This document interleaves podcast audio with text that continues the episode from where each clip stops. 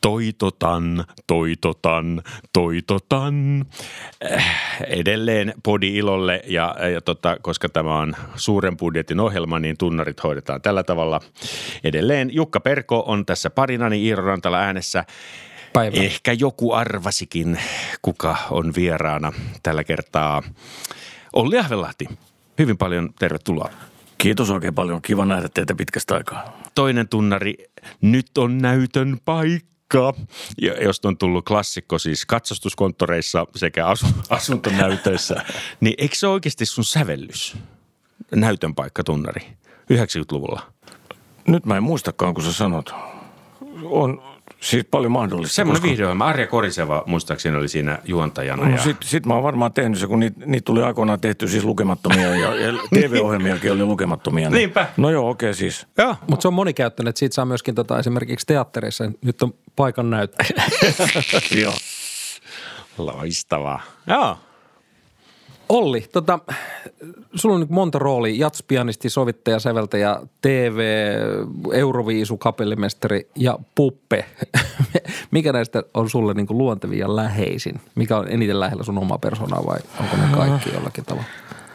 Kaikkihan ne on niin kuin omalla tavallaan lähellä omaa persoonaa, koska eihän mä olisi ryhtynyt niihin, niihin hommiin, ellei, ellei ne olisi ollut niin osa mun sitä osaamisaluetta, jos sanotaan näin. Mutta nyt kun sä puhut pupesta, niin – eilen juuri, anteeksi toissapäivänä, mä olin erässä rengasliikkeessä äh, vaihdettamassa talvirenkaat, koska joulukonsertti aika nyt lähestyy ja pitää lähteä ajamaan viikonlopuksi tuonne Sastamalan suuntaan, niin tuota, korjaamon äh, kaveri siinä, joka otti vastaan mun, mun auton, niin sanoi, äh, katso mun, mun nimen sanoi, että et kai sä vaan oo se –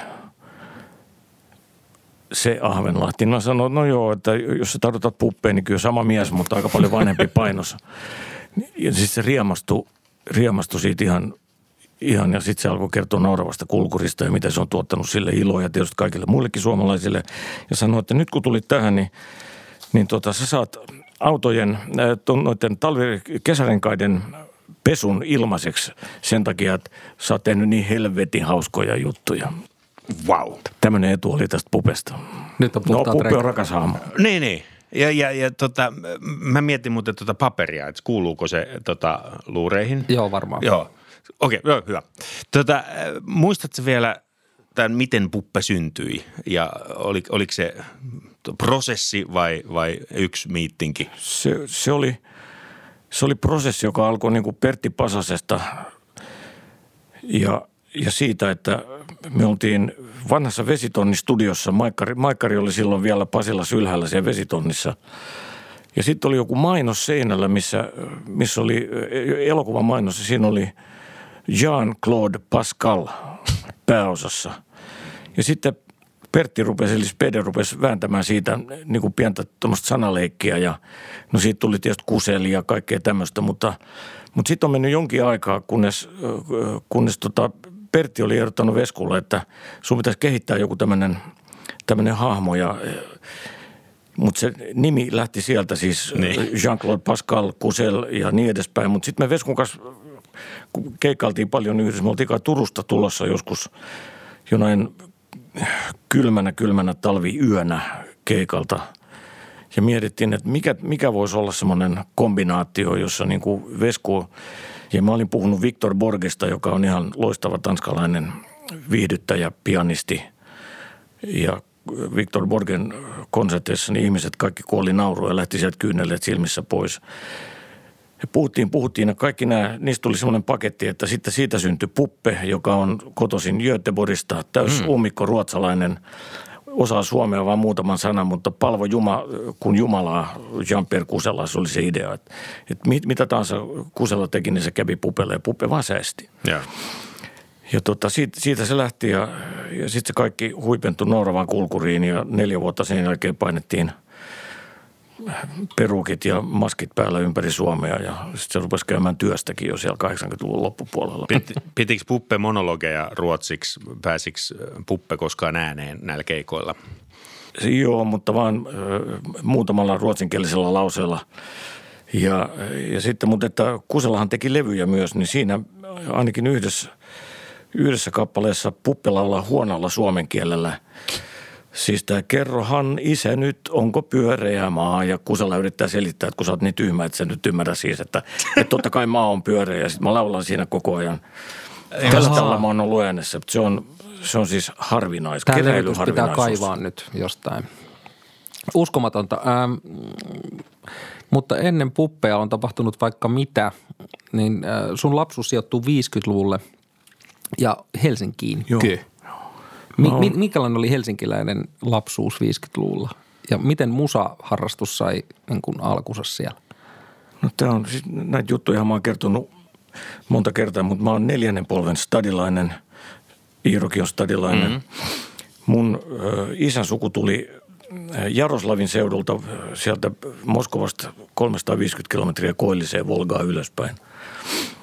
Ja Isän, isän sukuperhe ja, ja muutamat muutkin perheet tuli hevospelillä autonomian aikana Helsinkiin, eli stadiin – suurin osa jäi stadiin ja heistä tuli kauppiaita, koska huhu oli kiertänyt, että, että tota, Suomessa on paremmat toimeentulomahdollisuudet. Ja nyt mä kerron vielä lyhyesti, että Gugi Kokliuskin, joka on mun hyvä ystäväni, jonka kanssa mä vielä teen silloin tällöin duokeikkoja, niin Gugin isoisä on, isoisän isoisä on samasta paikasta kotoisin. Ja me ollaan hausuteltu ajatuksella, että jo 1860-luvulla oli, oli Venäjällä tämä tämmöinen – niin kuin Suomessa on nykyään osta talo Espanjasta tai osta talo Taimaasta. Että siellä on ollut joku tämmöinen tyyppi, joka on suositellut, välittänyt, niin kuin, että lähtekää nyt Suomeen. Meillä on tämmöinen historia. No okei, okay, mutta mä oon sitten itse syntynyt kolmannella linjalla 40-luvun lopussa. Ja Fredin kanssa on laulettu kolmatta linjaa. Fredillä on omat tarinat, mulla on omat tarinat. niin. Josta yksi on se, että, että Pekka Puupää elokuvissa oli talomies Pikkarainen. Meidänkin talos oli Gosari tai äh, Chilari tai Latari, mutta se ei ollut Pikkarainen, se oli Hakkarainen. Siellä mä synnyin. Sitten äh, kun koulut rupesi alkamaan, niin muutettiin 50-luvun loppupuolella Hertsikaan. Mm-hmm. Ja, ja siellä äiti, joka oli musiikinopettaja, niin laittoi mut pianotunneille vuonna 56.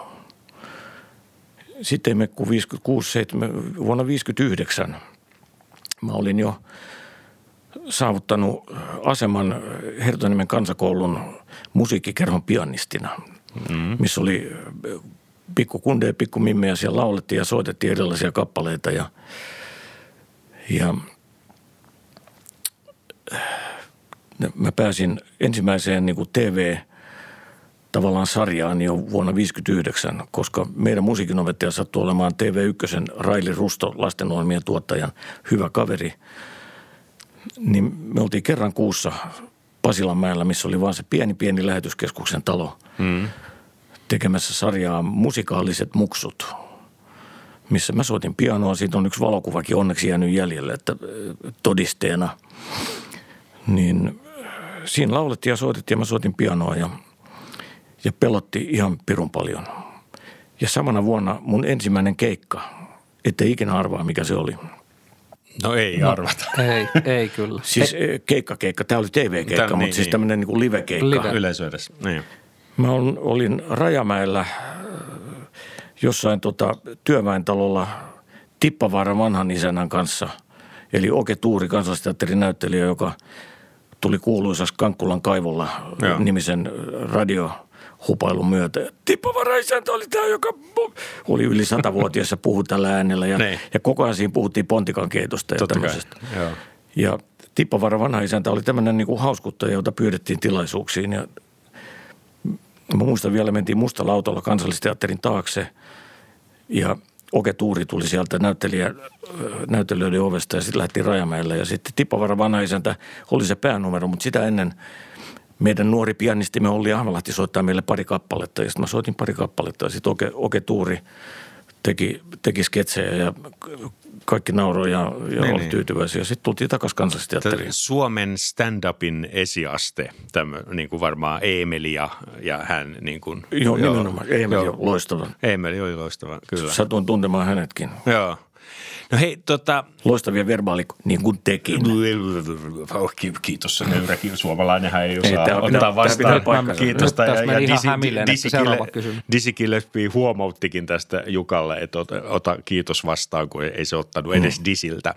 Mutta hei, jos meillä on jonkinlainen punainen lanka tässä Podi-ilolle, niin meillä on ollut useita vieraita, jotka ovat päätyneet musiikkialalle ja päässeet todella pitkälle siellä, mutta ilman mitään kevyen musiikin koulutusta. Täällä on ollut Reiskaa, Eikkaa ja, ja tota, Pedro Hietanen viimeksi. Te ette, kukaan teistä ei saanut minkäänlaista koulutusta ja se pätee siis jokaiseen elävään yli 60 suomalaiseen kevyen musiikkiin, koska se vasta me ollaan niitä ekoja, jotka sai. Niin, niin, ja tästä, tästä mä, mäkin olen kertonut, kun mä pidän joskus jonkun workshopin opiskelijoille, että tämä on tämmöinen kiinnostusala. Että jos sä oot tarpeeksi kiinnostunut, niin kattokaa näitä va- vanhempia herroja, Pekka Pohjola, sinä ja kaikki muut, Reiska. Te opitte nämä jutut sillä kiinnostuksella. Niin, niin tota, kerro vähän, että minkälaista se oli. Oliko se, eh, se oli levyjen kuuntelua, eikö niin, mutta sitten kaikki hajotukset, mikä helvetti on C13 miinus 9, että mi- miten se tämmöiset tähän liittyy niin tärkeä historia. Mä, mä pääsin Sibelius Akatemian nuoriso-osastolle vuonna 1960, koska mun pianosoton opettajani Aino Loikkanen kehotti hakemaan, niin mä pääsinkin sinne akatemiaan, jossa mä kävin kaksi kertaa viikossa sitä aina iltapäivisin pianotunneilla ja teoriatunneilla. Ja nyt on tärkeä asia. Mun yksi teoriaopettajani oli Martin Fagerlund, joka, jonka veli oli Ekke Fagerlund, joka teki paljon noita kevyen musiikin sovituksia aikoinaan levyille ja niin edespäin. Martin oli teoriaopettaja ja mä, ja, ja mä oon ollut silloin vasta vähän niin kuin toista kymmentä jotain, 14-vuotias, 13-vuotias. Hmm. Niin Martin Fagerlund hauskuutteli aikoinaan teoriatunneilla niin kuin ottamalla jonkun, jonkun Bachin melodian tai jonkun muun klassisen melodian ja soinnuttamalla sen uudelleen. Just. Ja, ja tota, sitten kun Martin huomasi, että mä olin, oli, muutama muukin oli kiinnostunut näistä asioista, niin siellä mä aloin tajuta, että okei, harmonia, koska tämä pyhä kolminaisuus, josta mulla ei ollut vielä niin kuin silloin tietoa, joka on siis melodia, harmonia ja rytmi. Mm. Ja näin on myös meidän ihmisten elämässä, niin, niin kuin sanotaan. Niin. Pyhä kolminaisuus, niin niin jo silloin 60-luvulla mä aloin hahmottaa, että hyvä on, että tämähän onkin aika hauskaa.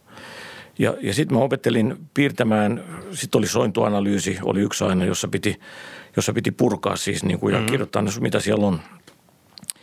Ja tämä Martin Fagerlund oli, oli tota mun ensimmäinen opettajani, joka tavallaan sysäsi mut siihen, antoi sen mielenkiinnon tähän, tähän tulevaan ammattiin. Eli, eli mistä kaikesta niin kuin paperilla joku biisi voi koostua tai minkälaisista erilaisista versioista se voi koostua.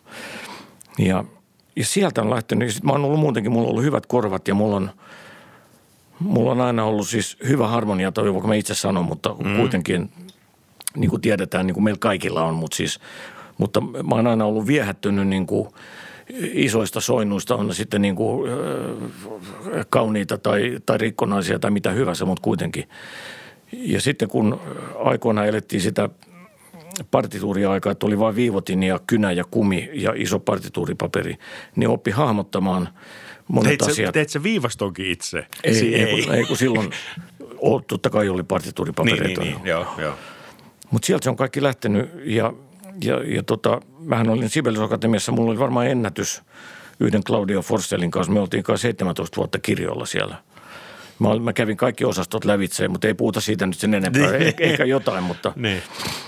mutta tuota, et sieltä on tullut se semmoinen sysäys. Mm. Ja sitten muutamat muutkin opettajat sen jälkeen niin oli, oli hyviä tota, harmonioissa, myös niin kuin klasaripuolen tyypit, koska tota, se on erittäin vaikea alue ja erittäin mielenkiintoinen ja loputon. Siis. Kyllä. Et kyllä mä oon, mä, mä oon siis niin kuin oppini alut saanut sieltä. Joo. Mites tota, missä vaiheessa tämä pyhä kolmimuunteisuus sit tuli niin kuin sun elämään? Koska Swing. tota, sut tunnetaan kuitenkin jats ihmisenä, niin kuin jotenkin todella syvällisenä jatsmuusikkona. No nyt on, nyt on taas erittäin mielenkiintoinen historia, joka liittyy sinne Hertsikaan. Eli Herttoniemi on siis, se on Stadin slangilla vaan Hertsika ja kuulut se Iiro muuten Stadin slangin ryhyn. En kuulu. Liity. En, mä täytyy liittyä, joo. Yhdistys julkaisee kuusi kertaa vuodessa Bunyaa, erittäin ja mielenkiintoista lehteä, joka, joka, jos on kaikki kirjoitettu stadin kielellä. Okei. Okay. Musta se appiukkoni juuri sai sen stadin kundi. Joo. Muistan joku, Joo. joku tota, usein ne puhuu enemmän stadislangia, jotka tuli muualta, kun ne yritti niin kuin, Niin. päästä porokoihin Helsingissä, niin joku, joku kaveri, kun muutti tuolta satakunnasta, niin tuli, tuli tota Jumo Jats-klubille ja kysyi, hei, mikäs bändi täällä tänään skruudaa? Joo, joo. Fatsi rotsi käy. No, mutta joo, stadin slangi, se on, se on toinen juttu, mutta se on, se on mielenkiintoista. No, Joo. Joo. Mä asuin siellä Hertsikassa, niin mun vastapäätäni asui kaksi öö, niin kuin nuoruuden tuttuista. Toinen oli, hänestä tuli meteorologi, yksi Vesa ja sitten toinen oli Anttu Helander, saksofonisti. Ja siellä Vesan autotallissa sattui olemaan aika hyvät äänentoistovehkeet ja hyvä levysoitin. Niin tämän Vesan ja Antun tuttavapiiriin kuului myös öö, Emu Lehtinen, Okei. E- Digelius Emu ja sitten Pekka Airaksinen joka, joka, ja Erkki Kureniemi. Joo. Ja sitten mä pääsin niin kuin tavallaan tuurilla, kun mä satun asumaan siinä naapurustossa, niin me ruvettiin, me kuunneltiin siellä joka ilta siellä Vesan autotallissa. 60-luvulla me kuunneltiin Charles Mingusta, Erik Dolphia, Archie Sheppia, Thelonious Monkia, kaikkea tällaista, jolla mulla alkoi sitten valjeta niin kuin semmoiset palaset, kun mä olin 50-luvulla, isäni suosikkipianisti oli Errol Garner ja Ellaa kuunteli tietenkin ja Benny Goodmania ja Errol Garnerin soittotyyli, jo- johon mä ihastuin silloin jo ja joskus tulee soitettu vieläkin samaan tyyliin, eli vasen käsi komppaa. Mm-hmm. Mä en tosin pidä sitä mm, ääntä niin kuin Errol Garner, Niin, niin. Jonka Jarret vei huippuunsa. joka Niin. Jared vei huippuunsa. Joo. Niin tuota, sieltä, sieltä löytyi nämä perus kivat jatsharmoniat, siis niin kuin mä opiskelin jo sitten niin kuin pikkupoikana nelisointuja mm. ja kokeilin, mitä kun tuo on neljä ääntä, niin mitä kun laittaa viidenne, mitä siihen tulee ja miltä se kuulostaa ja näin. Ja sitten isä oli harrastelija kitaristi, joka tykkäsi swing-musiikista, niin Faija osti siis noita perus sellaisia swing-biisin nuotteja. Se halusi soittaa kitaralla melodian, sen biisin melodian, vaikka misti tai joku tämmöinen. Ja sitten se pani mut soittamaan tota pianolla sen säästyksen. Ja se oli aika pitkä ja kivinen tie siinä aluksi, mutta sieltä se on kaikki lähtenyt. Mutta nyt kun kuunneltiin 60-luvulla Dolphia, Auto Lunch-levykansi on jäänyt vieläkin mieleen, tai, tai Mingusta tai, tai Monkkia, jotka mm. niin rikko sen tavallaan sen 50-luvun perinteen keksimällä viemällä sitä juttua eteenpäin, niin siinä tuli paljon soraääniä ja kaikkea tällaista. Ja sitten mulla alkoi kehittyä tämä, ja Emu tietenkin, joka oli silloin jo, Emu toi aina uusia levyjä ja Joo.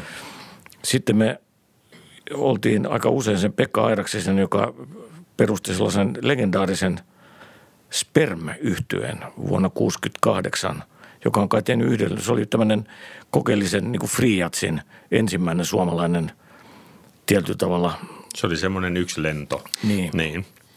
niin siellä Airaksisen, Airaksisen tota Marjaniemen pihamökissä, niin siellä, siellä kuunneltiin ja etsittiin niin syntetisaattoreista erilaisia. Se oli niin kuin semmoista Friatsin ja Erkki Kureniemihan on tehnyt ekoja syntetisaattoreita ja kaikkea tällaista. Se oli hurjaa aikaa, johon liittyi myös, tämähän, tämähän on jo siis julkinen salaisuus, että – että 60-luvun lopulla Sgt. Peppers vuonna 67 niin ruoho rantautui, rantautui maailmalta Suomeen. Ja se oli Mm. ensimmäinen kesä, jolloin yhtäkkiä oli tämmöinen, hei ootko kokeillut, tämä on niin kuin aika jännä juttu. Ja kaikki poltti siihen aikaan tupakkaa ja muuta. Ja sitten, no sitten siellä istuttiin se Marjaniemen mökissä ja ja Jats-tupakka, se tulee ehkä niin, sieltä. Jats-tupakka, Niin, no, niin. tää, ja, ja tota, etsittiin syntetisaattoreista kaikenlaisia – Ja alkoi löytyy. sitä alkoi löytyä. löytymään. Joo. Eikä tästä ei tehdä sen kummempaa numeroa, mutta tämä on tosi seikka. Niin kuin kaikki mun ikäiset on jossain vaiheessa käynyt sen vaiheen läpi. läpi. Supo Ja, on jo ovella. no, sitten Supo rupesi olemaan aika nopeasti ovella, kun huomattiin, että Suomeen rupeaa tulee sitä, tätä ja tota. Ja, mm. ja yhtäkkiä nämä kaikki kriminalisoitiin, mikä oli hyvä. Niinpä. Mutta joo. silloin 60-luvun lopussa, niin mulla oli tämmöinen free jats-vaihe, joka, joka kesti niin kuin, niin mun täytyy sanoa se, että mä oon voittanut Lahden teinien taidepäivillä vuonna 1966 ensimmäisen palkinnon. Meillä oli trio, joka oli Herttoniemen yhteiskoulun trio, tämä Antero Hellander soitti fonia, mä soitin pianoa ja sitten edesmenty Suomen elokuvasäätiön pitkäaikainen tuottaja, Olli, elokuvaohjaaja Olli Soinio hmm. soitti rumpuja. Oh, ja meillä oli ihan semmoinen pitkä free-biisi, jonka nimi oli Kolmas erektio. Wow. Ja, ja tota, me oltiin Lahden konserttitalossa ja voitettiin musiikkisarja vuonna 1966. Ja johtukohan se siitä, että tuomariston puheenjohtaja oli Otto Donner – Mm. Se, se saattaa olla joku korrelaatio tähän. Niin. Mulla on tämmöisiä näitä polkuja, nyt kun huomaatte, mä puhun ja puhun ja puhun, ja mulla on näitä polkuja, jotka niinku risteilee niin, ja niin, liittyy. Niin. Ja, mutta kolmas erektiohan on vaikea niin. asia, varsinkin tässä iässä. Niin kyllä siitä pitääkin palkita jo. Muun muassa tällä spermiyhtiöllä on sitten myöhemmin se oli varmaan Antero Helander, joka soitti Spermissäkin, siis tämä Anttu, joka oli siinä meidän voittaneessa triossa, niin ehkä vei sen nimensä, koska Sperm on tehnyt yhden biisin myös, on levyllä, jonka nimi on Kolmas erektio. Tällä tavalla me niin kuin luotiin spermille vähän pohjaa, niin kuin okay. hyvän, hyvän free-ilmaisu. Ja sitten Jussi Liski perusti kymmenen vuotta myöhemmin Lentävä siemen. Niin, nyt kun joo. näissä aiheissa ollaan tukevasti, mutta Jukka kysyi nyt jotain joo, asiallista ei, navan mua, yläpuolelta. Mua kiinnostaa, koska tota Olli, sut on tunnettu kuitenkin aika niin kuin, sanotaan jatspianistinenkin, sä oot niin kuin vahvasti perinteeseen nojaava. Ja sun ikään kuin sävelkieli, mitä sä oot tehnyt sävellyksiä ja kaikkea, niin – niin äm, ei tule ekana mieleen, että sä oot ollut 60-luvulla niin kovis free niin kuin myllytyksissä mukana. Niin oliko se sitten tavallaan sitä aikaa ja sitten kun siirryttiin seuraavalle vuosikymmenelle, niin oliko se sitten tavallaan vähän uudet kujeet vai Joo, miten, oli, miten sitä freestä ei tavallaan se oli sitä aikaa, jolloin, jolloin tota helsinkiläinen eli stadilainen jats ja suomalainenkin jats etsi itseään. Ja silloin esikuvat oli nämä 60-luvun, sitten oli tietenkin Miles, Miles Quintetti oli niin kuin super – ja, ja, mutta että silloin ei niin kuin tätä mainstreamia oikein, oikein niin kuin soitettu niin paljon, että oli, oli vanhempaa sitten niin kuin klassikiatsia, jota edusti vielä DDT ja jotka oli paljon nuorempia jätkiä silloin ja sen tyyppiset. Mutta sitten tämä free oli niin kuin semmoinen uusi asia, mihin kaikki hyökkäsi, kun se oli uutta ja mielenkiintoista. Ja mainstream ei kiinnostanut siinä vaiheessa niin kuin – et kaikki vaan, sitten tuli näitä ulkomaisia äänitteitä, mitä tota koitettiin kopioida ja matkia mm. ja miettiä, että mitä hän on tuossa ajatellut ja niin edes. Mutta koko ajan se on ollut mulla siis tämä perinteinen siis mainstream. Bill Evans jo 50-luvun lopulla siis loi ne harmoniapohjat, niin kuin ne kuulosti ihanalta ja mysteerisiltä ja Hancockin jotkut niin kuin – ja sitten mitä hän soitti ulos jossain paikoissa, mutta kuitenkin sitten kun tultiin johonkin harmoniapaikkoon, niin mitä kaikkea siellä oli mm. näin. Niin kyllähän se on se mun perus. Mutta mä sain olla mukana tässä 6-70-luvun vaihteen hurjassa tota free-kaauksessa. Tota, jokainen, joka operoi kevyessä musiikissa ja itse asiassa klassisessakin musiikissa on, on, on tämä työjako on joko olet joko sideman, sidewoman tai, tai liideri, kapellimestari ja, ja sulle lankesi niin kuin tämä jälkimmäinen rooli selkeästi. Ni, niin tuliko se näiden niin kuin vanhempien kollegoiden kautta, kun sä hengasit Sarmannon, Linnavallin ja, ja tota Rane Lehtisen kanssa. Puskivatko he sua siihen suuntaan vai, vai oliko se, että jonain päivänä sä huomasit, että aha, sun vastuulla on tehdä laput ja sovitukset ja sä oot se liidari. Miten se reitti meni? Se meni jotenkin karkeasti niin, että mä tutustuin Esko Linnavalliin siellä 60-luvun vaihteessa. Ja Esko oli silloin ylivoimaisesti mun mielestä paras suomalainen jatspianisti niin kuin harmonia mielessä. Espohan on, Esko oli siis niin kuin, rakasti beboppia ja, ja, ja, koko sitä maailmaa ja kaiken ikänsä. Ja es, Esko oli siis sen lisäksi, että se oli, se oli pianisti, se oli hyvä kirjoittaja. Ja sitten tota, oli jotakin, Eskolla alkoi olla yhtäkkiä niin kuin hirveän paljon töitä levymaailmassa, radiomaailmassa ja TV-maailmassa. Ja kun me oltiin tunnettu toisemme aika hyvin, niin Esko huom, me oltiin niin kuin, mä olin jonkin tyyppinen niin kuin hengenheimolainen Eskolle. Ja se, ja se ties sen ja se hahmotti sen. Ja sitten mun ensimmäiset studiokeikat tuli Eskon kautta niin, että silloin oli yhtäkkiä niin kuin kolme keikkaa päällekkäin. Niin se sanoi, että nyt on joku tämmöinen radioon liittyvä joku radionauhoitus tai muuta, että siellä tarvitaan kaksi sovitusta niin kuin tästä ja tästä, niin tota, tee sinä hoida. Ne, koska, hoida, koska mä, en, mä en ehdi millään ja tästä tulee kiire muutenkin. Ja, ja tällä tavalla sitten kun niin Esko johdatti mut niihin. Sitten me tietenkin pidettiin palavereita ja se sanoi, että on tämmöinen biisi ja laulaja on tämä, sävellaji on tämä ja, niin, ja bändin kokoonpano on tämä näin. Ja nyt kirjoitat suurin piirtein niin kuin näin, että siellä on tuolla on jotain tekemistä, tuolla on jotain tekemistä tuolla ja, ja kesto saa olla niin kuin tämä ja tämä. Ja siitä se kaikki lähti ja tämä tapahtui niin kuin viiden vuoden sisään. Joo. Ja sitten se huipentui jollakin tavalla siihen, että mä aloin tehdä Vesamatti Loiden kanssa vuonna 75-74 jotain semmoista alettiin tehdä – mutta Esko teki sitä ennen. Esko teki sitä ennen Joo. ja siihen liittyi sitten myös Vesku. Ja sitten mä rupesin käymään niin kuin harjoittelemassa Veskun repertuaaria ja Esko näytti mulle, niin kuin mitä se on soittanut jonkun biisin, mitä se on kompannut jonkun biisin. Ja, ja se kaikki lähti sieltä sitten niin kuin palakset loksahti kohdalle ja sitten mä olin niin kuin, kuitenkin selvillä siitä, mistä on kysymys. Että mun tarvitsi saada vaan niin kuin pikku jeesiä – ja sitten itseluottamusta tietysti siihen niin mm. niin kirjoitushommaan. Ja siitä se kaikki lähti. Ja sitten Rauno Lehtinen toisaalta oli yksi, joka, joka opetti ja kirjoitutti mulla niin kuin isobändiarreja.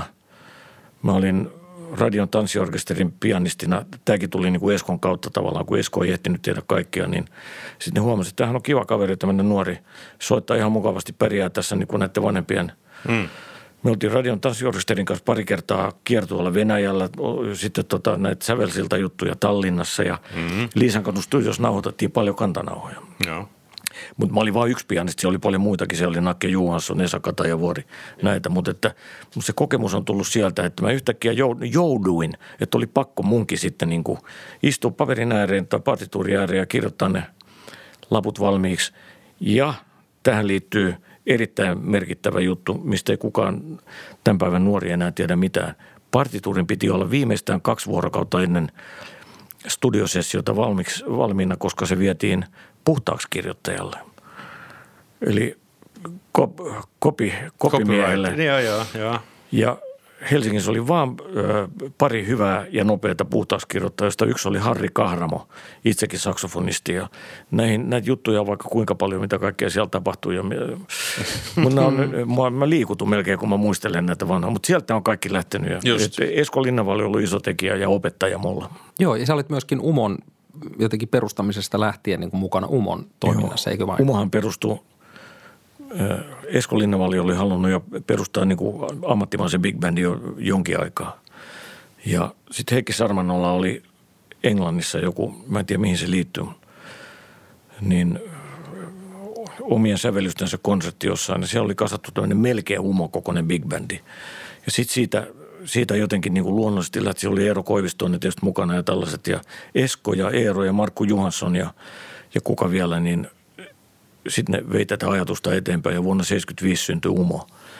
Ja, ja silloin siinä vaiheessa sen eka puoli vuotta Heikki oli vielä niin kuin tavallaan tämän bändin pianisti, mutta Heikki sanoi aika alkaisessa vaiheessa, että mä en, mä en ehdi näitä umoja, mä en, mun täytyy keskittyä kirjoittamiseen ja että niin sitten se lankesi mulle se umopianistin paikka. Just.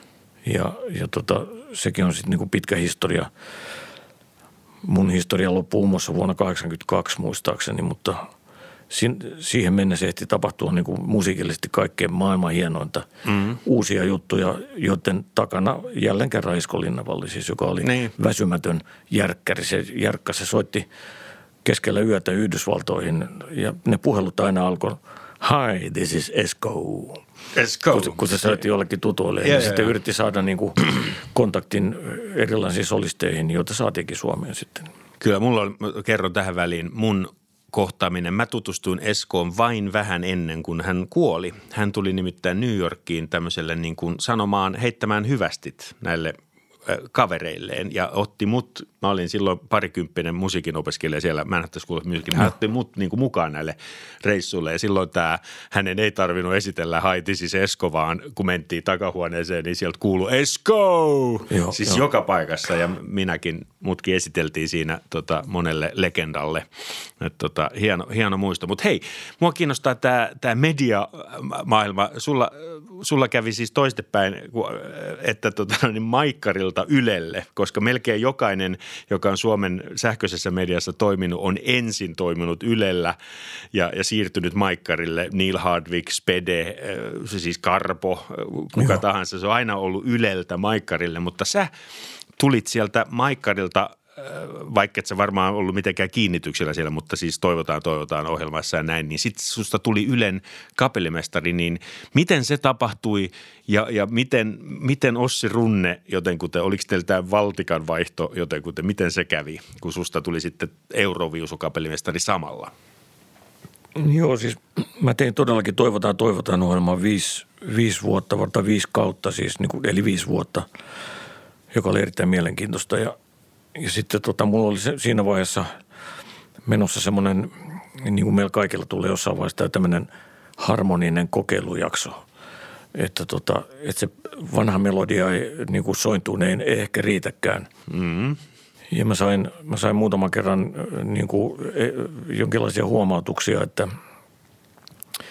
että mä oon soinnuttanut jonkun vanhemman iskelmän, joka olisi voinut olla ihan niin kuin, niin kuin vanhassa asussa vanhat soinnut niin kuin uudella tavalla. Että se ei, se ei kuulosta enää samalta, missä nämä oli oikeassa kyllä, mutta oli, oli pakko aina välillä kokeilla. Mutta, se oli, mutta perinteisestikin tehtiin ja, ja sitten tota, Toivotaan, toivotaan orkesterissa oli mulle hyvin tärkeä henkilö, joka on myös opettanut, opettanut mulle siis vi, viiden musiikista aivan hirveän paljon. Nykyään edes mennyt, mutta vanha hyvä ystäväni Heikki Laurila. Mm-hmm. Ja mä halusin het, Hettan eli Heikin siihen Toivotaan bändiin sen takia, että Heikillä oli näkemystä 60-luvulta ja ehkä 50-luvultakin jo. Ja silloin oli, kokis oli soittanut kaikki biisit jo kerran läpi ainakin siinä vaiheessa, mitä maailmassa on. Joo. No Hetta, Hetta opetti mulle ja oli tärkeä tukihenkilö. Sitten vaan tuli kysymyksiä kuitenkin jostain. No, sitten Maikkarissa mä tein kaikenlaisia muita videoohjelmia myös 80-luvun alussa. Mä, mä, joka vuosi mä olin tekemässä jotain ja. videoohjelmaa. Kunnes tämä meidän Veskun ja mun naurava kulkuri räjäytti pankin. Ja sitten meillä alkoi olla keikkoja niin kuin ihan hirmu paljon. Ja, mutta silloinkin mä tein vielä TV-työtä kyllä – mutta sitten alkoi niinku väsyttää se semmoinen, Veskulahan ei ole zettiä eli ajokorttia koskaan ollutkaan, niin me ajettiin mun autolla kahdestaan silloin, kun oltiin duokeikolla. Niin. Eli Mä mietin, il... kuinka monessa elokuvassa Vesku on silti ajanut niin, valkokankalla, niin. mutta se on o, toinen asia. Olen nähnyt kerran, kun se on ajanut autoa, se kokeili Vierumäellä ja meinasi törmätä pahasti niin yhdellä Volvolla niin Vierumäen alasaunan kivi alkaa Siihen jäi ehkä 10 senttiä, kun vihdoin löytyi jarru. No, no niin, no okei, okay, me tuota, illalle jonnekin keikalle vaikka Lappeenrantaan. Sitten ne keikat on aina kuitenkin niin kuin siihen aikaan alkoi kymmeneltä tai jotain. No sitten Veskulla on ympäri Suomea aina ollut niin kuin hirmu määrä tuttuja. Ja, ja tota, sitten kun keikka on oisin, niin tutut haluaa tarjota jonkun pienen syömisen ja ehkä pienen konjakin, niin jotain tällaista – ja mä olin siinä vaan niin kuin kahvikupin ääressä ja sitten ajattelin, että saamari, että aamulla pitäisi olla 8.30 Pasilassa ja mm-hmm.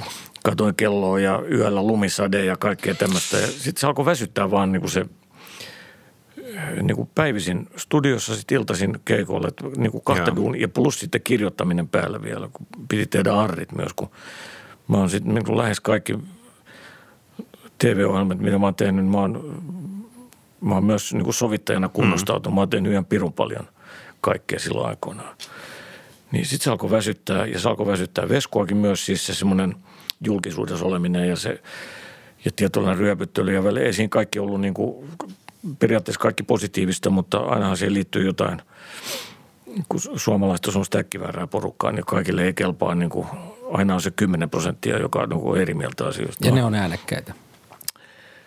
Ja sitten äh, sitten lähestytään vuotta 90, niin Vesku sai, Kalle Holmberg soitti sille ja sanoi, että eikö sua kiinnostaisi tulla kaupunginteatteriin päärooliin yhteen Dostojevski-näytelmään. Ja Kalle on, oli Veskulle silloinkin semmoinen ehdoton niin kuin auktoriteetti.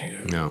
Kun niitä yhdisti jo niin kuin nuoruudesta, niin teatterikouluajolta, niin monet asiat. Ja sitten Vesku päätti, että, että se menee sinne kaupunginteatteriin, jolloin meidän – me oltiin lähdössä, kuvitelkaa, niin kuin Kusela ja Puppe Saksan kiertueelle. No niin. Ja Hollanti, Belgia, Saksa. Siellä olisi ollut TV-ohjelmia, kun tämä oli levinnyt tämä naurava kulkuri muillakin kielillä. Ja sitten siinä haluttiin, ja tämä jotain sellaista jouluaikaa. Sitten Vesku sanoi, että ei, mä en jaksa. Ja mäkin oli vähän niin kuin, että, että ehkä mäkään en jaksa, että tätä on tehty niin kauan aikaa. Sitten todettiin, että nyt pidetään paussi. Sitten tullaan vuoteen 90 ja mä olin tavannut aikaisemmin jo Aare Elon, joka oli silloin TV1 viidepäällikkö ja, ja oli puuttu siitä tosiaan pikkuhiljaa eläkkeelle, niin mä olin jotenkin sanonut Askalle, että, että tota, no okei, palataan asiaan, että mieleen, että täällä saattaa olla ehkä yksi, joka on kiinnostunut. Ja sitten tulikin puhelu 90 keväällä, että Olli, täällä olisi, Ossi lähtee eläkkeelle, täällä olisi kipparin paikka vapaana, että kiinnostaako. Ja sitten ei siinä mennyt kuin viikko, kun asioista tuli sovittu. Ja, ja sitten vuonna 90 mä olin oikoissa Euroviisuissa Zagrebissa, okay. jossa oli äh, toi yhtyö, tämä ruotsinkielinen hetkinen Free, oli sen biisin nimi, oliko se niin, mutta joka tapauksessa. Jonka jälkeen sitten mä menin Yleisradioon ja Veskun ja mun tiet eros niin kuin sillä tavalla, että kun Vesku tuli takaisin teatterimaailmasta, niin se oli MTV-sidonnainen Niin just. ja mä olin taas TV1-sidonnainen ja me ei voitu niin kuin tehdä Niin. keskenämme. Et Just. Josta jatkui sitten tämä mun kapellimestariura sitten vuoteen 2002. Niin just. Ja Ossi Runne, miten hän tota, ohjeisti sut esimerkiksi Euroviisu kapellimestari No mä olin, se oli oikein sovittu näin, että mä olin kaksi kuukautta niin kuin harjoittelijana siellä talossa. Et mä menin kai maaliskuun alussa, Joo. kun Ossi jäi huhtikuun lopussa. Ja olin siellä aina muutamia päiviä viikossa. Ossi kertoi, niin kun näytti talossa, tämä on toi, tämä on tämä, tämä on tämä ihminen, tuolla on tota, täällä on tätä. Ja, ja sitten me tehdään ohjelmia tällä tavalla. Heikki Seppälä oli silloin viidepäällikkö ja Ja Yle oli ihan valtava silloin. Se oli- 90-luvulla. oli tosi se oli iso, joo. 4000 työntekijää ehkä, Joo. jos oikein muistan. Joo, se oli iso, suurimmillaan silloin. Sitten mä opettelin sitä koneistoa siinä ja, ja osallistuin jo sitten tuotantopalvereihin, jotka koski seuraavaa syksyä ja niin edespäin. Et se oli semmoinen niin tyylikäs vahdinvaihto.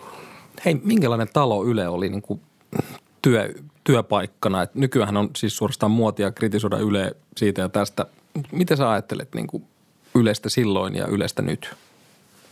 Ei mä osaa sanoa. Tämä ei Yle- mene ulos. Ei, Mä, ihan mä en osaa sanoa yleistä nyt, yleistä nyt, mutta silloinhan se oli iso talo ja sitten mä oon kiitollinen siitä ajasta, että mulla on nyt tämä kokemus, että mä oon ollut ikään kuin, sehän voi sanoa, että mä olin virkamiehenä, koska mä olin palkattuna kapellimestarina tota, valtionyhtiön mediassa ja, ja tota, sain nähdä sen, miten päätöksenteko siellä, mistä se muodostuu, niin oli viiden kerroksen väki, jossa istui Arne Vesberg ja, ja johtajat ja sitten tultiin alemmas ja me oltiin kolmannessa kerroksessa ja niin. Ja tota, sitten viidepäälliköt vähän vaihtui, sitten siellä vaihtui tuulet myös, miten, miten musiikki oli ensiksi niin kuin, huomasin, että itsellä on jonkin verran sanavaltaa, mutta sitten kun tehdään lopullisia päätöksiä, jolloin puhutaan rahasta, niin sitten on kuitenkin niin kuin toimituksen päällikkö ja sitten on jonkun isomman äh, tota, fiktion päällikkö, jotka neuvottelee ja ni, niiden käsissä on nämä rahapussit ja niin edespäin. Ja kaikki oli äh, siis ei yksi mun päätettävissä ollenkaan. Että mä,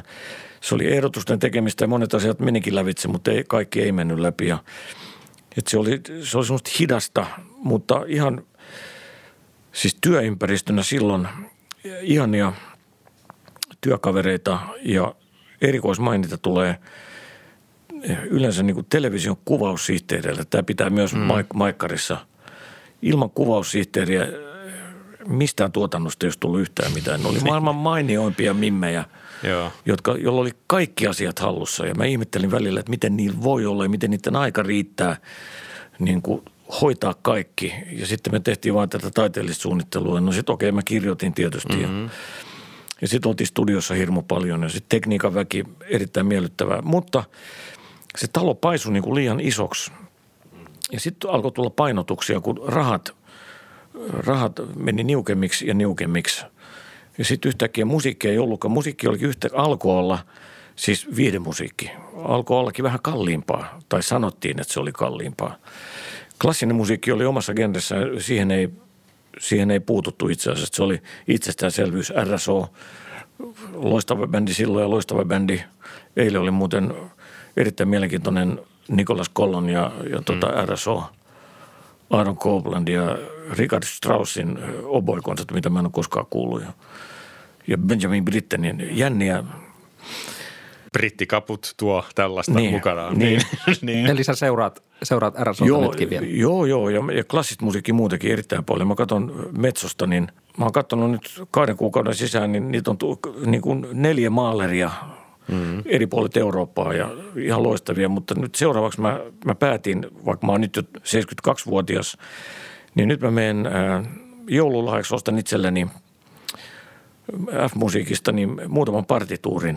Ja sitten kun tulee seuraava nimenomaan Mahlerit tai Straussin isot sinfoniat, siis Richard Strauss, Joo. niin mä rupean kuuntelemaan niitä Partsikan kanssa. Mm. Se kannattaa. Kyllä se maaleri, ja, kevät ja, tuo maalerin yleensä.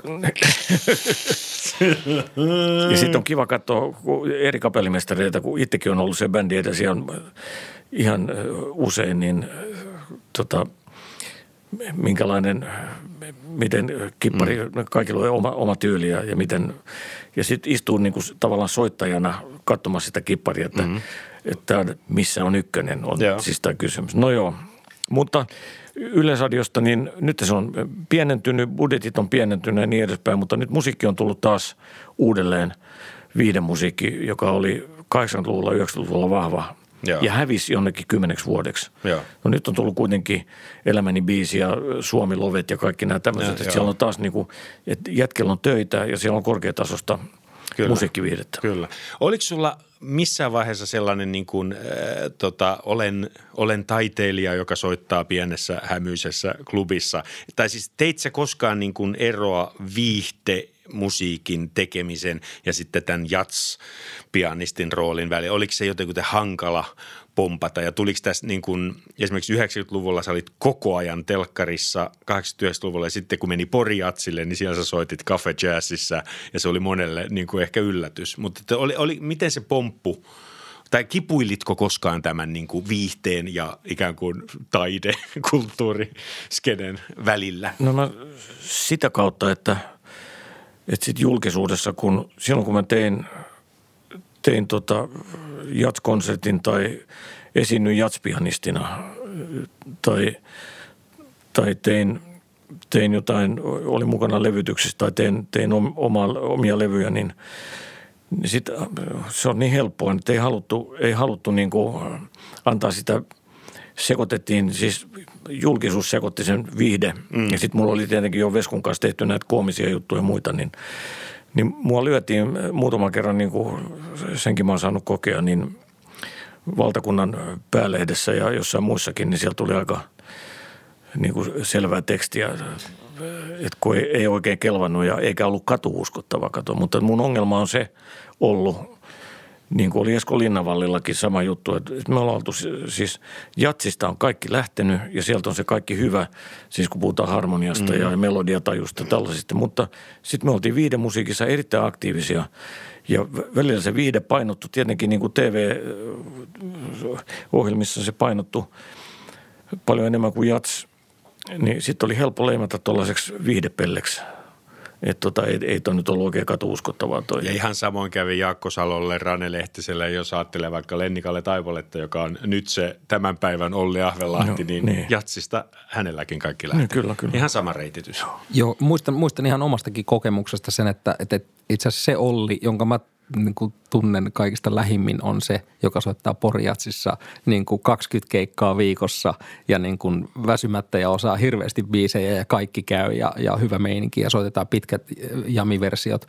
Niin kun mä oon ollut ekoja kertoja Porjatsissa, niin mä olin totta kai nähnyt sut just varmaan toivotaan, toivotaan tai, ja näissä Euroviisukuvioissa ja muissa.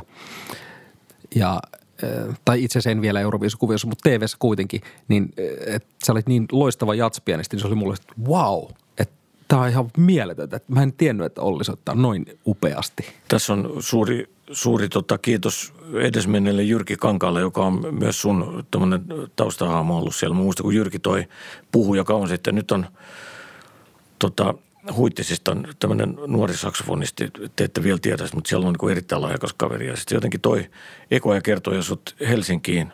Sä olit silloin ehkä 14 tai 15 tai jotain sellaista, muistatte tämmöistä Tavastialle. Oli joku keikka, missä Jyrki soitti bassoa, mä soitin pianoa, sä soitit fonia ja se oli vaan joku tämmöinen lehdist, Pori, Poriatsi lehdistötilaisuus, tota, Miksa Peltolan, se oli muistaakseni järjestänyt sinne niin kuin pressiä paikalle, että siinä mainostettiin vaan Porin seuraavaa kevättä. Ja... Kyllä mä oon varmaan ollut 17 silloin. Ah, no okei, okay, Joo, kuitenkin. Alaikäisenä mutta kuitenkin alaikäinen. Niin. Muuten mä olin tässä viikko sitten niin Tapio Liinojan kanssa edestakaisin Maariahaminassa laivat varsinaissuomalaisten, se oli privaattitilaisuus, me tehtiin tämmöinen kahden miehen show siellä, niin mulla on tässä vuosien varrella paljastunut se, että jotenkin, miten kaikki voi olla huittisista tai Lauttakylästä kotoisin tai sieltä seudulta. Länsi-Suomessa on semmoista uusiutuvia luonnonvaroja. Niin. tota, onko sun mielestä suomalaisessa kevyessä musiikissa ollut jonkinlainen kultakausi? Täs, tässä podcastissa saa olla avoimesti nostalginen, että miten sä vertaat tota, näitä lukuja, vuosikymmeniä, jolloin sä oot ollut aktiivinen. Mikä, kaipaat sä jotain tiettyä vuosikymmentä, 80-luvun, 90-luvun tai 60-luvun meininkiä? Tuolla silloin kun oli Mosse Wikstedt oli elossa ja oli Discofon, joka oli, jossa Eskokin Linnanvalli oli, oli töissä, niin ja, ja sitten kun oli Love Records, jolle mä tein kolmekin levyä ja niin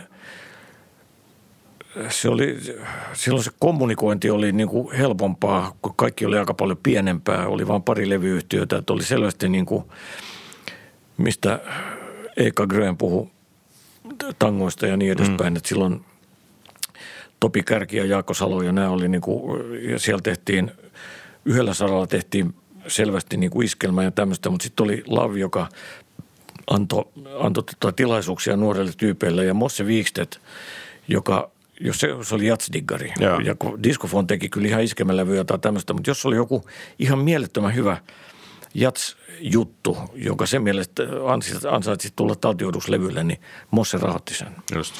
Nykyään se ei ole enää semmoista, vaan nykyään tämä, tämä systeemi on ihan toinen ja mä en, eikä mennä siihen, koska mm. tota, mutta ennen, kun kaikki oli pienempää ja, ja ihmiset oli helpommin lähestyttäviä, ei ollut tietokoneita, piti aina matkustaa bussilla niin kuin Lavin toimistoon, joka oli Vuorimiehen kadulta, siis oli Pasilassakin, ja piti mennä aina tapaamaan henkilökohtaisesti, tai sitten mentiin Pitäjämäelle, missä oli jo silloin Finvox. Joo. Tai sitten tota, Takomustudiot ja tämmöiset, niin aina piti mennä paikan päälle ja aina piti tavata ihmiset face to face. Ja, ja sitten piti niin kuin puhua asiasta. Ja kaikki tämmöinen niin kuin naamatusten kommunikointi, niin se on aina hirveän paljon jotenkin niin kuin luonnollisempaa mm. ja rehellisempää, mutta nyt kun on kaikki mennyt niin kuin erilaisten – viestittimien taakse tai sitten tota, korkeintaan niin ollaan Skype-yhteydessä tai muuta tämmöistä ja puhutaan asioita nopeasti ja kaikki on mennyt nopeammaksi ja nopeammaksi. Sitten informaatio tullut vaan muutakin niin mm. ihan kauhea, että tämmöinen 72-vuotias, on aika nuori vielä, mutta siis tota noin, välillä ei pysy oikein perässä ja sitten mm. haluaa vain niin pitää pari päivää radiot kiinni, kaikki kiinni, lukee Hesarin ja sitten lukee jotain kirjaa. No ei, ei tarvitse olla 72-vuotiaana niin kokea tämmöistä tarvetta. Hei, vähän tota kultakausi eh, vielä tuli jatkokysymys siihen, että kun sä oot nähnyt nyt Euroviisuja tosi paljon ja, ja varmaan senkin jälkeen seurannut vielä, Joo. kun oot niistä kapellimestarihommista lähtenyt, niin, niin tota, miten sä näet Euroviisujen muutoksen ja, ja niin kuin, miltä se susta tuntuu, miten ne on Euroviisut muuttunut? Asiat tähän pitää muuttua. Niin, miten pitää sä koet muuttua. Mä oon itse onnellinen siitä, että mä sain olla tässä vanhan ajan Euroviisuissa mukana vielä, koska koko 90-luku oli, Euroviisuus oli elävä bändi. Mm-hmm. Eli live-bändi, iso, iso viideorkesteri, eli se oli sinfoniaorkesteri kokonen noin 5-60 tyyppiä. Ja. ja sille kirjoitettiin ja se musiikki oli live ja, ja kaikki oli live. Mutta tota, nyt kun musiikki on muuttunut ja, ja popmusiikki on muuttunut ja sitten kun tuli kaikki koneet, niin kuin tietokoneiden tämän jälkeen 90-luvulla kun tapahtuu, sitten tuli kaiken maailman masinat, joilla pystyy tekemään. Eli nykyään kaikki tekee omalla Mäkillä GarageBandissä, niin kaikki pohjat valmiiksi ja, Totta. ja laulaa demolaulun ja, ja sitten mennään vaan studioon tekemään jotain päällesoittoja ja tällaista. Mutta siihen aikaan se oli ihan toista ja mä oon, mä oon saanut kokea sen live-jutun, jos mm. oli jotain erittäin hienoa. Mutta nyt kun on, biisit on muuttunut, kaikki on mennyt sähäkämmäksi myös TV-kuvaus on, niin kuin tiedätte, niin mm. oli ennen paljon hitaampaa, oli vaikka kymmenen kameraa – ja leikkaukset oli hitaampia, tuli, tuli pitkä ajo laulajaan tai sitten pitkä ajo bändissä ja muuta ja leikkaukset oli tämmöinen 10 sekuntia, 15 sekuntia. nyt kun biisit on tämmöistä niin kuin poppia, nykypoppia, jossa on niin kuin hirveästi efektejä ja muuta, niin, ja sitten on tullut pyrot, sitten on tullut valot, kaikki, mm. sitten siellä onkin 35 kameraa Niin. ja erilaisia ajoja ja muuta, niin leikkaukset on niin kuin sekunti, kaksi sekuntia, niin siinä tulee hulluksi jotenkin. Niin kuin, se on vaan niin kuin päivän sanat, niin se menee, mutta Niin. ne on muuttunut aivan hurjasti, että se on, se on niin kuin, systeemiltähän se on sama kilpailu, mutta, mutta ne puitteet on ihan erilaiset ja, ja, ja tota, mm. Onko tuleeko sinulle mieleen joku kappale, josta saisit niinku suonut, että se olisi pärjännyt paremmin, Su- Suomen kappale, jolta sä niinku odotit enemmän? Mä en yhtäkkiä nyt osaa sanoa oikein. Niin kun siellä oli niin paljon, mä, mä oon itsekin osallistunut pyynnöstä siis Euroviisu-säveltäjänä kotimaan karsintoihin. Oliko 70-luvulla yksi ja, ja 80-luvulla. Mä tein, taisin tehdä Tapani Kansalle yhden ja, ja Kirkalle ehkä, joka oli vanha kaveri. Joo. Kirkalle yhden. En mä näe äkkiseltä osaa Niin, sanoa. tämä siis, nyt on No, turhaa hei, spekulaatiota no, mikä on sun muutenkin. mielestä paras Euroviisukappale, mitä Suomella on ollut? Joo, voiko tämmöistä kysyä? tota, mulla jäänyt mieleen, siis tämä tapahtui Dublinissa, joka oli niin kuin maailman herkin hetki. Sanotaanko näin, että, että se, että mä tapasin Johnny Loganin ja sitten näin sen, kun se esiintyi sitten, näin sen tv aikaisemmin, mutta Johnny Loganista tuli Euroviisujen maskotti, että se oli joka paikassa, mutta kun mä, Euroviisut oli kolmena, kolme kertaa Irlannissa kai 90-luvulla Joo. missä mä olin sitten Katri Helenan kanssa ja, ja noitten, no, noin kätkät, Joo. mimmit. Niin sitten oli yksi yksityistilaisuus, siellä viikon aikana tapahtuu, Euroviisu viikon aikana tapahtuu kaikenlaista, mutta se oli tämmöinen tilaisuus, missä oli myös Johnny Logan.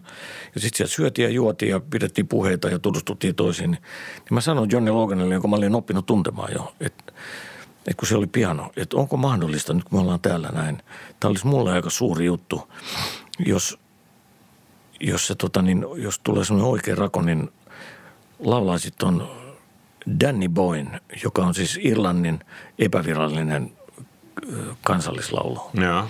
Oh, Danny Boy, da, di, di, di, di, ja niin. Niin Johnny Logan, yeah, sure. Et heti, et ilman muuta. Et tota, Pelimanni asenne. Täysin pelimanne asia. Joo. Sitten mä kysyin vaan, tää, mikä on seuraava kysymys?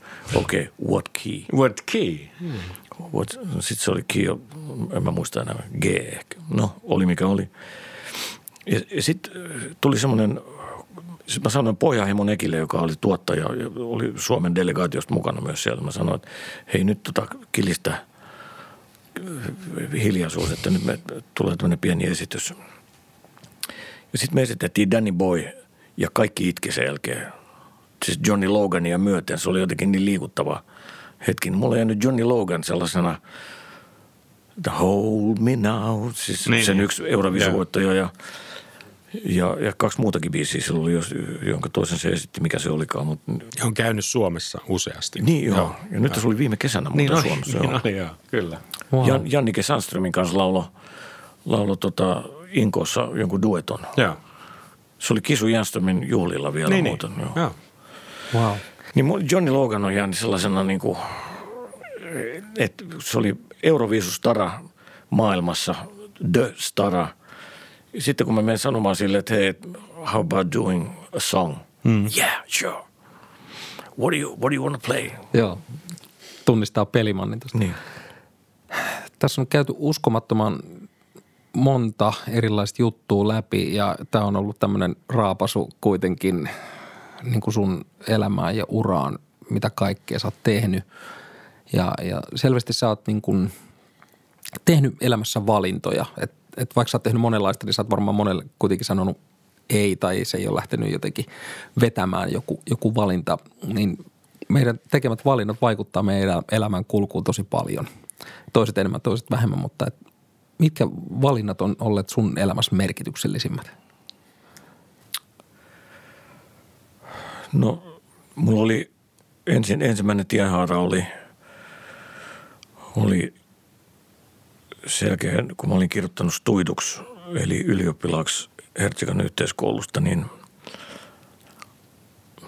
isän mielestä mun piti saada akateeminen loppututkinto joku. Mm. Niin mä pyrin Verstaalle, eli Helsingin yliopistoon vuonna 68 ja pääsin sisään ekalla yrittämällä päänenä englanninkielinen filologia ja, ja tota, musiikkitiede. Ja mä olin siellä kirjoilla kuusi vuotta, mutta tähän kaikkeen liittyy, sitten kun tämä oli 70-luvun alkua, niin tähän liittyy sitten Vesku ja Esko Linnavalli ja oli hirveästi kaikenlaista, mutta mulla oli määränpäänä valmistua saada siis niin kuin filosofian kandidaatin paperit pääneenä englantilainen filologia. Että et mulla olisi tämmöinen takaportti, että mä voisin mennä vaikka opettamaan englantia sitten jonnekin. Tai. Sitten oli, se oli yksi tienhaara. Toinen tienhaara oli se – se, että mä opiskelin sitten nuorisosaston jälkeen Sibelius Akatemiassa seitsemän vuotta kirkkomusiikkiosastolla. Ja ö, soitin, vuonna 67 pääsin sen sisään. Soitin Kari Jussilan johdolla urkuja seitsemän vuotta ja, ja olin kirkkomusiikissa hirveän pitkällä sisällä ja, ja koko siinä. Ja olin jopa Herttoniemen seurakunnan kakkoskanttoriurkuri kaksi vuotta siis, että on – et sitäkin, niin kuin mä sanoin, että näin on myös meidän ihmisten elämässä. Se on aina kun, kun tota saarna on loppumassa ja tullaan takaisin niin kuin tähän päivään, niin sitten papit aina sanoo, että näin on myös meidän ihmisten elämässä. Mm-hmm. Niin tota, se oli yksi, että siinäkin olisi yksi ammatti ja hirmu hyviä kavereita siellä, mutta sitten koko ajan oli tämä – tämä Vesku ja Esko Linnavalli ja, ja Jats ja kaikki nämä kaverit ja helsinkiläinen klubielämä, mistä me ei ehditä puhua tänään, mutta se oli erittäin mielenkiintoista niin kuin 60-luvun lopussa, 70-luvun, koko 70-luku. Ja se vaan sitten vei mukana, kun kaikkea ei voi tehdä ja aika ei riitä millään kaikkeen. Niin sitten sit musta tuli tämmöinen viihteen, jatsin ja viihteen parissa toimiva. Se oli se ensimmäinen, ensimmäinen ja tärkein valinta. Ja sitten kun mä olin sen valinnan tehnyt, niin mä huomasin, että nyt okei, tällä tiellä ollaan, että tässä bussissa mennään nyt. Ja, ja tota, että katsotaan, kun mä olin ostanut vaan siis niin kuin menolipun jonnekin, että ei yhtään tiedä, mikä edessä odottaa. Niin sillä tiellä sitten niin on joutunut jäämään siitä, siitä bussista pois muutaman kerran, mutta taas pääs, päässyt hyppäämään siihen kyytiin. Ja, mm-hmm. ja sitten mä olin vielä teatterimaailmassa tuon Yleisradion jälkeen tuolla Hakaniemessä. Se oli komediateatteri Areena silloin, silloin kun niin. Eri Kokkonen oli elossa ja oli Heikki Kinnunen, Tom Pöysti ja Kristina Halkola ja Melasniemi ja Fredi oli mukana ja, ja tehtiin hirmu hauskoja revyitä. Että mulla on niin teatterimaailma on ihana maailma siis näyttelijöiden kanssa pääsi tekemään työtä ja niin kuin te tiedätte, teen näyttelijöiden kanssa työtä vaikka kuin paljon myös. Ihana maailma ja kun nämä kohtaa siis, kun, kun näyttelijämaailma ja muusikomaailma, jo, mm. joissa on jotain samaa, mutta jotain aika paljon eriäkin ja tämmöistä.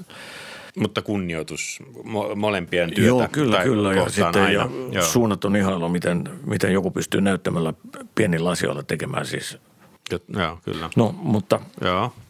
niin mä oon sitten niin joutunut hyppäämään tai hypännyt siitä bussista pois ja sitten päässyt taas – et se oli se mun elämän suuri valinta varmaan, että mä päätin, että hyvä on, musta ei mä en tule saamaan akateemista loppututkintoa, että musta tulee vaan tämmöinen pianisti, joka, joka tota, viihdyttää ihmisiä. Ja se on jatkunut. Se on, se on jatkunut vuosikymmeniä. Ennen kuin me mennään, meillä on aina lopussa kolme nopeita, niin mä, mä näen, että sulla on toi paperi tuossa kädessä ollut. Onko siellä joku semmoinen story, joku muisto jostain ihmisestä tai joku tapahtuma, minkä sä haluaisit jakaa vielä meille ennen loppuhuipennusta? Mä kirjoitin vaan näitä vanhoja Sibelius Akatemian opettajia ja ah, mitä kaikkea. Okay. Ja, mutta yksi hauska tarina. Niitä on montakin, niitä on mm. siis kymmeniä. Mutta kun tämä tuli niin äkkiä. Niin, niin. Ja nyt me ollaan risteilty, että ajatus on nyt ihan hajalla. Siis, mutta että yksi erittäin hauska muisto, joka kertoo siis sen ajan. Tämä, tämä on nyt ehkä sitten 70-luvun loppua, kun mun hyvä ystäväni ja myös opettajani, joka oli aivan ihastuttava ihminen, Rauno Lehtinen – teki näitä sävelsilta-ohjelmia. Ja sävelsilta oli silloin Viro eli neuvostoaikaa, niin me tehtiin kerran vuodessa Radion tanssiorkesteri teki vierailun. Tai sitten se oli semmoinen vierailu, että se ei ollut koko Radion tanssiorkesteri, vaan oli niinku suomalaisia soittajia ja sitten paikallinen. Mutta Radion tanssiorkesterikin taisi olla silloin kaikki siellä ja solista, laulusolisteja. No sitten meillä on ö, ollut harjoituksia siellä ja sitten on ollut illalla esitys, joka on radionauhoitus siis, konsertti. Ja yhtenä solistina oli Kai Hyttinen. Ja tota, koko delegaation johtaja oli, oli silloin, silloin tunsin, opin tuntemaan ja kunnioittamaan Erkki Melakoski oli radion, radion viihdeosaston päällikkö pitkään jo 60-luvulta ja Erkki Melakoski aikoinaan synnytti Sävel-radion muun muassa. Ja on tehnyt sävellyksen muusta Tauno Palo on nyt yhtäkkiä Suvisia suruja ja. niminen kappale, joka on Larinkoisten teksti. Joo, Joo Frödi Heikka tykkää laulaa sitä se, on, se on Ekin Melakosken biisi. Niin on. No, Eki Melakosken delegaation johtaja, sitten me orkesterijäsenet ja Kai Hyttinen ja kuka olikaan sitten naispuolinen lausus, en muista, mutta meillä on ollut sitten konsertti, jonka jälkeen semmoiseen peri, no nyt tässä vaiheessa voi sanoa, että se oli niin kuin venäläinen tyyli, koska Viro oli silloin osa, mm. halusi tai ei, niin Neuvostoliittoon, niin oli sitten illalliset, jossa perinteisesti juodaan votkaa ja kaikenlaista muuta, siis tämmöistä miestä väkevämpää ja vaaleanpunaista champagnea, jonka biisin Rani on säveltänyt. Siis. No. Ja se ilta meni aika pitkään, mutta seuraavana aamuna oli Suomen suurlähetystössä vastaanotto kello 10. Oh-oh. Ja se kuulostaa nyt, nyt te tiedätte mitä, mitä seuraavaksi tapahtuu. No me, me nukutaan Kai Hyttösen kanssa samassa huoneessa ja kello on yhdeksän – ja tota, Melakoski tulee koputtelemaan huoneiden oville, että hei, herätys, herätys, aamiaiselle jos ehditte vielä, mutta bussi lähtee lähetystöön 15 10, se oli jossain siinä lähellä. Et tota, nyt vauhtia, vauhtia, vauhtia. No sit mä olin, sit mä tönin kujua ja tota, ei se herää siinä. Mä kävin suihkussa, pukeuduin. Sitten mä tönin kujua taas ja ei se herää vieläkään. Sitten mä rupesin tönimään sitä oikein kunnolla, niin ei mitään vaikutusta. Sitten mä aukasin oven, kun Eki koputti siellä. Että tota, nyt tässä on tämmöinen ongelma, että kuju ei taida tulla mukaan. Ei, on pakko tulla, on pakko, kaikkien on pakko olla siellä, koska nyt ollaan täällä edustamassa. Niin Rauno Lehtinen on Eki Melakosken takana, siinä meillä on kaikilla ehkä pieni kankkunen, jotain tällaista. Niin Rauno sanoi semmoisen asiallisen tyylin, että mikä, mikä on hätänä – No mä sanoin, että ei tässä muuta, että toinen laulusolisti nukkuu tuossa niin kuin näet ja, ja tota, en saa millään hereillä, että kun mä en vitti tota, Rane otti tilanteen haltuun sanoi, että hyvä on. Tässä vaiheessa en näe mitään muuta ratkaisua kuin käyttää ankarinta rangaistusta, minkä Suomi Sevettijärvi-yhdistys tietää.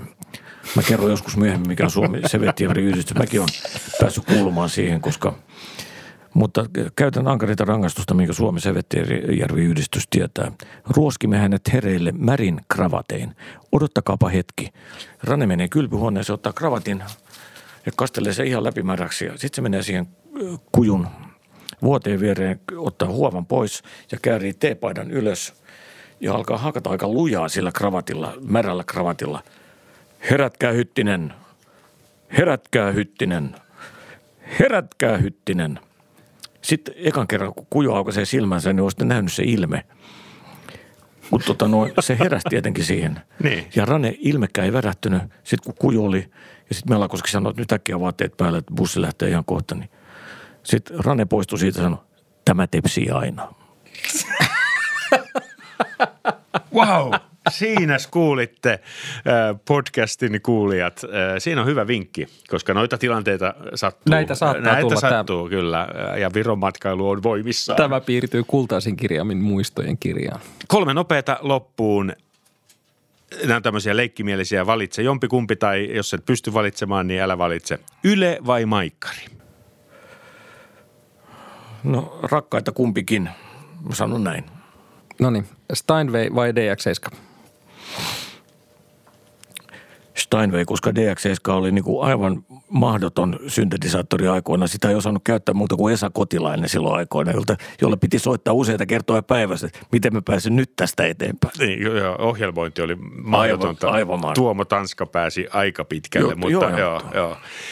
Suorakomppi vai lattari? Mä oon aina tykännyt erilaisista lattareista. Mm, niin minäkin. Joo, mä uskon. Ja muistan, muutaman Digas Dream on soitettu. Siinä on molempia. Suoraan Hieno. jalattariin. Siinä on, joo. B-osa No, se oli hyvä vastaus. Nikos Deem, joo. Joo. Joo. Molempi parempi. Joo. Suuri kiitos vierailusta Olli Ahvela.